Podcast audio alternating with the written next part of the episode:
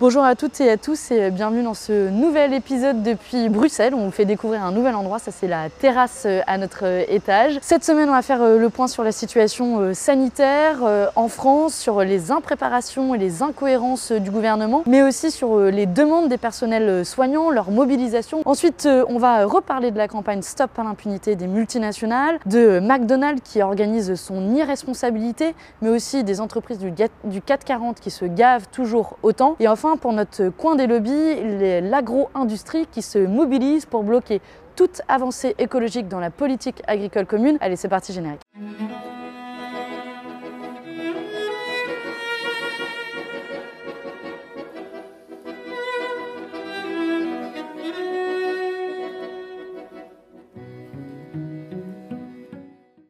Impossible de ne pas commencer cette accusé euh, cette semaine sans évoquer de nouveau la crise euh, sanitaire à laquelle euh, nous faisons face. Forcé de constater, et le gouvernement le reconnaît lui-même, ça fait d'ailleurs la une du JDD le week-end dernier. Nous sommes dans la deuxième vague, la deuxième vague que l'on craignait, que l'on redoutait et pour laquelle on avait aussi tenté d'avertir avec mes collègues de la France Insoumise, pas pour jouer les oiseaux de mauvais augure, mais plutôt pour se préparer, anticiper, planifier, bref, tirer les leçons de la première vague et de la première crise que nous avons connue. Et force est de constater que le gouvernement reproduit euh, là aussi les mêmes erreurs, alors que nous sommes en train de voir une augmentation importante du nombre d'hospitalisations, du nombre de réanimations, alors euh, sans atteindre pour le moment encore les sommets euh, qu'on a pu connaître en mars-avril, mais on risque de s'y approcher et donc d'où l'urgence et la nécessité de s'organiser et euh, planifier. Mais là, euh, quand on regarde de près ce que fait le gouvernement, ben, on assiste à, peu près à la même cacophonie que celle à laquelle on a assisté euh, en mars-avril dernier, dans, avec des règles qui changent tout le temps, qui sont parfois contradictoires. Et face auxquelles il est difficile d'avoir de la lisibilité. On a eu le cas de Marseille où du, jour au lendemain, on a à peu près tout fermé. Et face au tollé, on a dit bah non, on attend 48 heures, donc on laisse le, le virus se propager 48 heures. S'il y avait urgence Pourquoi vous fermez pas tout de suite? Et pourquoi vous réouvrez après quelques jours après, une fois que euh, Paris passe dans la même situation en zone euh, écarlate? Et globalement, Então, c'est difficile d'y voir clair parce que euh, il y a des choses qu'on ferme mais pas d'autres. les bars, c'est non. Par contre, les transports en commun, les entreprises, les facultés, là, le virus ne semble pas se propager. Et pour le gouvernement, c'est un peu comme si, vous savez, la journée, le virus, il se balade euh, je sais pas, dans des salles de sport. Et puis euh, euh, le soir, il va dans les bars et, et dans, dans, dans, les soirées entre amis. Par contre, il n'est pas du tout présent dans les transports en commun, pas du tout présent dans les entreprises. le gouvernement n'oblige toujours pas le télétravail. On le voit pour ceux qui prennent les transports en commun qu'ils sont toujours aussi bondés. Face à tout ça, les indicateurs et les codes couleurs, eux aussi, ne cessent d'évoluer à tel point qu'il est difficile d'y voir clair. Et en fait, de nouveau, on change le discours politique et les recommandations pour s'adapter euh, aux pénuries. On l'a vu aussi la difficulté euh, sur les tests. Si vous avez fait euh, l'expérience de passer un test, vous avez vu le temps que ça peut prendre, notamment pour avoir les résultats, et c'est difficile de piloter une crise sanitaire dans, dans, ces conditions. Et donc face à tout ça, bah, de nouveau, la communication prend le pas sur la responsabilité politique.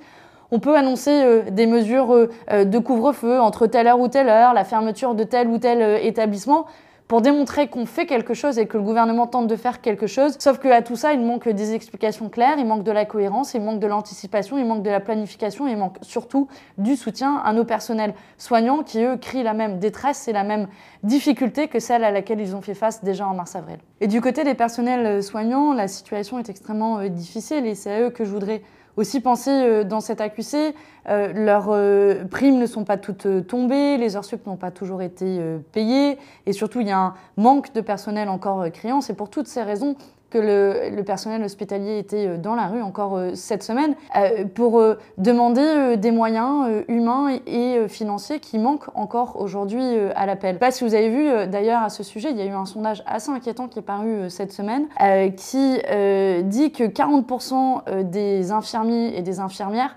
veulent changer de métier et plus de la moitié se considèrent en burn-out. Donc on a cramé, entre guillemets, une profession euh, faute euh, de moyens euh, financiers, humains suffisants. Et on voit très bien que les hausses de salaire qui ont été annoncées, alors elles sont évidemment bienvenues, mais elles restent aujourd'hui insuffisantes et surtout elles cachent un abandon plus général de l'hôpital de la part des pouvoirs publics. Alors c'est le cas de ce gouvernement, mais c'était le cas aussi des gouvernements précédents. Un abandon qui se continue Marianne a publié un article cette semaine et le, souligne en disant euh, que le projet de loi de financement de la sécurité euh, sociale euh, demande encore 900 millions d'économies aux hôpitaux. 900 millions dire, Ils viennent de vivre une des pires crises et on leur demande quoi? De serrer encore la ceinture alors que les moyens financiers étaient déjà insuffisants. C'est encore plus d'austérité alors que les soignants ne se sont pas remis du chaos de février, mars, avril, que euh, les moyens exceptionnels qui, ont pu leur être donnés à ce moment-là euh,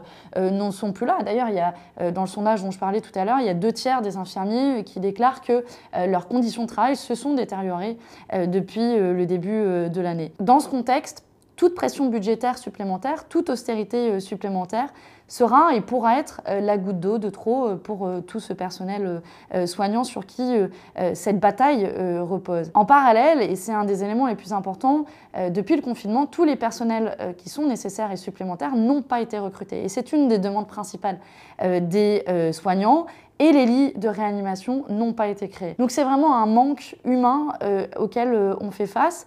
Et euh, du coup, en conséquence, les personnels soignants savent qu'ils risquent de passer les prochains mois à gérer en sous-effectif un plateau euh, épidémique qui risque de rester euh, élevé. Et face à tout ça, euh, Olivier Véran, il a fait un thread sur Twitter où en gros il expliquait que bah, demander plus de lits de réanimation, c'était vouloir plus de morts parce que c'est des gens qu'on envoyait au casse-pipe et qu'on ne pouvait pas gérer la crise sanitaire de cette manière-là. Et moi j'ai envie de lui répondre, évidemment qu'on n'a pas envie que ces lits soient remplis, mais en même temps, on est obligé d'anticiper et de prévoir. Et que oui, des lits de réanimation ne sont pas faits pour être occupés, mais qu'on est obligé d'anticiper au cas où l'épidémie s'accélère pour être en capacité euh, d'y répondre. Et ça, ça suppose euh, d'anticiper, de planifier ce que le gouvernement euh, se refuse à faire. Et moi, j'ai envie de lui poser la question, va-t-on attendre le dernier moment pour avoir un nombre important de lits de réanimation ou est-ce qu'on est capable, pour une fois, d'anticiper un minimum? Et ça doit être la priorité, à notre sens, en ce moment remettre de l'argent dans le soin, mais aussi dans le lien, dans ces métiers qui sont souvent féminisés souvent euh, oubliés, mais qui sont euh, essentiels, qui plus est en ce moment pour faire société. Cette semaine, je vais vous euh, parler encore de notre campagne Stop à l'impunité des multinationales, parce que le fait est que l'actualité regorge d'exemples, de cas d'études qui démontrent la nécessité de réguler les entreprises multinationales pour qu'elles ne soient plus d'une part des espèces de boîtes à cash pour les actionnaires, et d'autre part pour les rendre responsables juridiquement quand elles violent les droits de l'homme euh, ou euh, les droits sociaux. Et c'est ces cas d'études qui nourrissent ici notre travail parlementaire euh, dont on vous parle depuis le début de cette campagne. Il y a d'abord eu un rapport, vous l'avez peut-être vu passer, de l'Observatoire des multinationales, de Bastamag, mais aussi d'Attaque avec Maxime Combe, qui démontre une fois de plus, j'ai envie de dire une énième fois, comment les profiteurs euh, euh, de la crise euh, ont œuvré ces derniers mois et se sont enrichis ces derniers mois grâce à des aides d'État, grâce à des aides publiques. Qui regardent précisément pour les entreprises du CAC 40 qui ont touché, bon, le CICE c'est un classique, mais aussi qui ont bénéficié du système de chômage partiel, qui ont eu aussi des aides sectorielles parfois, qui ont bénéficié des baisses d'impôts de production qui vont être encore augmentées dans le projet de loi de finances euh, qui est discuté en ce moment, on parle quand même de 20 milliards d'euros, euh, c'est pas rien. Euh, il y a eu aussi des rachats de dettes de la part de la Banque Centrale Européenne. Bref, il a plus des aides publiques et ce sans aucune contrepartie contraignante. Euh, le gouvernement a fait quelques vœux pieux qui sont tombés dans l'oreille de sourds, faute de contraintes vis-à-vis de ces entreprises. Et le résultat, c'est ce que démontre euh, le rapport, il est euh, sans équivoque, sans appel. c'est d'une part, une grande partie de cet argent public s'est retrouvé dans les mains et dans les poches des actionnaires qui se sont enrichis, puisque seulement un tiers des entreprises du 440 ont provisoirement suspendu leur, le versement de, de dividendes, provisoirement, mais le reste, les deux tiers, ont versé des dividendes et quand même 34 milliards d'euros c'est pas rien. Il y a quelques exemples qui sont euh, assez euh, frappants. Il y a 14 entreprises qui ont touché le chômage partiel, mais qui ont versé des dividendes, parmi lesquels on trouve Bouygues, Carrefour, LVMH, Michelin et tant d'autres. Si on regarde aussi dans le détail, on a euh, Carrefour qui a versé 185 millions d'euros de dividendes à ses actionnaires, ce qui fait en moyenne plus de 9000 euros par caissière, alors que ces mêmes caissières ont touché une prime de seulement 1000 euros, donc plutôt que de verser de l'argent à ses actionnaires, bah, Carrefour aurait pu augmenter la prime des caissières qui ont été les véritables premières de corvée durant la crise. Et puis on a aussi Veolia qui a versé plus de 200 millions, 284 millions d'euros de dividendes et qui peut dépenser plus de 10 milliards d'euros pour racheter Suez alors qu'un quart euh, des salariés ont bénéficié euh, du chômage partiel et donc l'entreprise a bénéficié de ce dispositif euh, d'État. Le deuxième résultat qui est aussi sans appel, le résultat des courses qui est peut-être encore plus choquant, c'est les suppressions d'emplois qui se sont multipliées ces derniers mois malgré les aides d'État. Plus de 60 000 par ces entreprises du 440 dont 15 000 en France. Et dans ces exemples, on trouve 15 000 emplois supprimés à Airbus, 15 000 à Renault, 10 000 à Safran, 1700 à Sanofi. Bref, euh, on voit que des entreprises euh, ont touché des, aides d'État et que derrière, sans vergogne, elles suppriment euh, des emplois et l'État ne dit rien. Et encore, tout ça, c'est que la face émergée de l'iceberg, puisque derrière, il y a aussi des chaînes d'approvisionnement, des petites entreprises qui souffrent et qui sont euh, sous-traitantes et pour lesquelles les suppressions d'emplois seront euh, probablement moins visibles mais tout aussi euh, douloureuses. Le résumé de cette histoire, c'est que le modèle actuel de ces entreprises les pousse à chercher toujours plus à engraisser les actionnaires et que tout prétexte est bon, y compris sanitaire, pour les enrichir et qu'à la fin, tout le monde est perdant sauf une poignée d'actionnaires. Deuxième cas et deuxième exemple qui euh, illustre notre campagne Stop à l'impunité des multinationales, c'est euh, celui de McDonald's qui ferme les yeux sur le harcèlement sexiste dans ses restaurants. Ça a été révélé par une grande enquête de Mediapart et de Street Press que je vous invite euh, vraiment à lire parce qu'elle fait froid dans le dos et démontre l'ampleur du harcèlement moral, sexiste, mais aussi des faits qui ont été commis au sein des restaurants McDonald's et qui touchent principalement les femmes. Et surtout, ce que cette enquête démontre, c'est à quel point c'est un problème systémique dans les restaurants euh, McDonald's. C'est appuyé par des dizaines de euh, témoignages euh, et ça concerne des faits de sexisme, de harcèlement moral et sexuel, mais aussi d'agressions et de viols qui sont révélés par cette enquête. Il y a plein de témoignages glaçants dans, cette enquête, mais je, je vous en prends qu'un, mais malheureusement ils sont tous aussi terribles les uns que les autres. un qui révèle les pratiques quotidiennes. donc je vous le lis, souvent quand tu es hôtesse, les managers hommes exigent clairement que tu portes la jupe, mais aussi que tu mettes du rouge à lèvres, que tu t'épiles les jambes ou même que tu t'abstiennes de mettre un collant. C'est le type de pratique apparemment euh, euh, quotidienne vécue par euh, des salariés femmes au sein de McDonald's, mais il y a aussi d'autres témoignages qui vont plus loin. Un exemple choquant, d'une jeune femme qui a été euh, violée euh, dans une soirée dans un restaurant par son manager et euh, qui a sollicité sa hiérarchie. Le directeur organise une confrontation avec son manager qui ne nie pas les faits et qui dit en gros désolé de t'avoir violée. Et c'est à peu près tout ce qui s'est passé.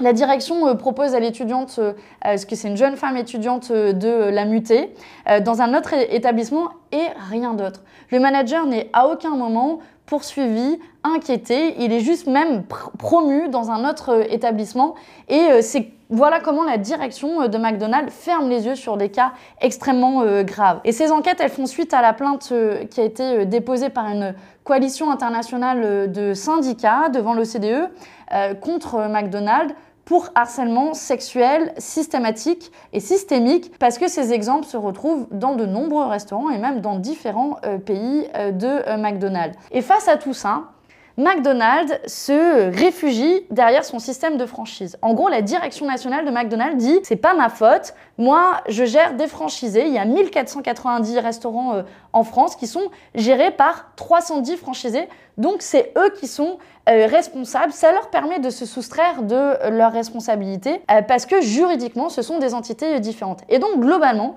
la direction de McDo dit je m'en lave les mains, c'est pas ma faute. Voyez avec euh, les franchisés parce que chaque restaurant est indépendant. Et la morale de cette histoire, c'est que pour imposer des couleurs, des menus, la recette du Big Mac, Là, McDonald's n'a aucun problème pour fliquer ses franchisés imposer un certain nombre de règles très contraignantes et très précises, mais quand il s'agit de lutter contre le harcèlement sexiste, contre le harcèlement sexuel, Là, ils s'en lèvent les mains et juridiquement, ce sont des entités différentes. Et là, on touche au cœur du problème. Et ce pourquoi on se bat au niveau européen, c'est pour justement qu'il y ait une responsabilité juridique de la part des maisons mères, ce qu'on appelle les maisons mères, donc la direction nationale de McDonald's, qui pourra plus cacher derrière son petit doigt, ni derrière euh, ses euh, filiales ou ses entités juridiques différentes, parce que derrière, c'est eux qui sont responsables de ce qu'il se passe dans les restaurants, et c'est bien pour ça qu'on se bat pour un devoir de vigilance au niveau européen.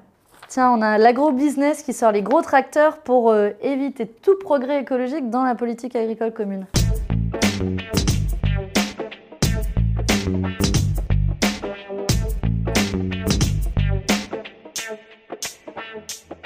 Cette semaine, dans notre coin des lobbies, on a l'agro-business qui est vent debout pour euh, tenter de bloquer euh, toute avancée écologique dans euh, le cadre de la politique agricole commune euh, que l'on va euh, débattre et voter la semaine prochaine. Alors c'est le moment idéal pour eux pour s'activer et la politique agricole commune c'est pas rien, c'est le premier budget européen, c'est plus de 300 milliards d'euros dans le programme jusqu'à 2027 et toutes les politiques agricoles au niveau européen sont coordonnées. Alors tu m'étonnes, il y a une manne financière sur laquelle mettre la main et surtout un modèle agricole passé à mon sens, mais un modèle agricole euh, qui défend euh, des énormes terres qui n'ont que faire de l'environnement et qu'il tente de défendre ici au niveau européen. Alors comme souvent, c'est l'ONG Corporate Europe Observatory, CEO, qui nous a alerté sur les pratiques de lobbying de l'agro-business et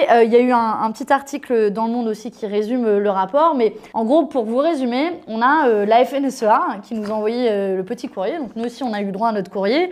La FNSEA, vous les connaissez, c'est le principal euh, syndicat agricole, qui un syndicat qui défend justement l'agrobusiness et qui, avec ses alliés au niveau européen qui s'appelle euh, la COPA COGECA, qui est le comité des organisations professionnelles agricoles européennes. Ensemble, dans ce petit courrier, c'est tout un argumentaire pour nous dire en gros en quoi l'agriculture paysanne et biologique c'est dangereux, ou il n'y a pas vraiment de preuve que c'est utile, et que vite, vite, il faut se précipiter à voter. Pourquoi? Parce qu'en même temps, on est en train de négocier au niveau européen ce qu'on appelle le pacte vert, vous savez, le Green Deal, qui vise à euh, mettre en place euh, un certain nombre d'objectifs écologiques, y compris dans la politique agricole, puisque l'agriculture est une des premières contributrices en matière, d'émissions de gaz à effet de serre euh, au niveau européen. Et donc dans cette lettre, bon, c'est un long plaidoyer, notamment ils disent, ils protestent contre des surfaces agricoles qui sont dédiées à la diversité biologique, et ils disent, bon, il n'y a pas vraiment d'études d'impact, et selon notre propre analyse, la souveraineté alimentaire de l'Union européenne serait remise en cause. Bon, l'agriculture biologique, c'est mauvais pour la souveraineté alimentaire. Euh, on aura vu mieux en termes d'arguments. Et tout ça, euh, malheureusement, tombe pas dans l'oreille de sourd, puisque le président de la commission euh, agriculture ici au Parlement européen tient des positions très conservatrices, qu'on retrouve même aussi du côté de la Commission européenne et d'une partie de l'administration, et qui reprennent un peu mot pour mot ces argumentaires que euh, l'on reçoit. Tout ça passe aussi par euh, des pratiques euh, informelles, des cadres comme le groupe de dialogue civil qui ont été créés par la Commission pour échanger sur la PAC et dans lequel on retrouve essentiellement ces lobbies. Bref, tous les outils sont bons à quelques jours du vote pour essayer de mobiliser et de bloquer toute ambition écologique dans ce texte. On aura l'occasion de revenir sur les détails de la politique agricole commune dans la session euh, de la semaine euh, prochaine. Mais en attendant, je voulais un peu euh, vous raconter comment les lobbies s'activent ici en coulisses pour éviter de donner corps à toute ambition écologique au niveau européen. Et c'est un vote crucial qui va se dérouler puisque c'est la politique agricole jusqu'en 2027 qui va être votée. Et donc 2027, on sera presque à la date de 2030 et de nos objectifs en matière de réduction des émissions de gaz à effet de serre. Donc eux, là, ils sont vraiment très actifs ici. Euh, et à n'en pas douter, on devrait retrouver une partie de leurs arguments dans les votes de la semaine prochaine. Affaire à suivre. C'est la fin de ce 43e épisode de Le Brick qui court. Merci beaucoup à vous de l'avoir suivi. Euh, comme d'habitude, si vous passez par là pour la première fois, n'hésitez pas à vous abonner pour euh, recevoir les notifications des prochaines vidéos et puis à partager la vidéo, la commenter, l'aimer si vous l'avez aimé. Bref, faites-en ce que vous voulez. Euh, nous, on se retrouve la semaine prochaine pour une semaine de plénière. À l'heure où je vous parle, on ne sait toujours pas si c'est à Strasbourg ou à Bruxelles. Notamment, un gros sujet en débat, ce sera la politique agricole commune. On aura l'occasion d'y revenir en détail euh, la semaine prochaine. D'ici là, portez-vous bien, euh, prenez soin de vous surtout, et puis euh, je vous laisse avec une chanson qu'on a chantée dans la rue cette semaine avec les soignants. Il y a de la colère dans le cathéter, une chanson qui est malheureusement plus que jamais d'actualité. Allez, à la semaine il dit ça ira bien. Attention, il y a urgence, c'est fou, ça se passe en France. Nos médecins n'en peuvent plus, c'est simple, on n'en trouve plus. Prendre soin des patients, c'est pouvoir prendre le temps de leur tenir la main, de leur mettre un bassin, rassurer les familles, putain, sont des humains. On manque de personnel, d'une prise en charge humaine, plus le temps les écouter, pas c'est sûr on l'aime, soyez sûr on le perd, y a la colère dans le cathéter. Pendant partout en France, les gens partent en vacances. On nous dit qu'aux urgences,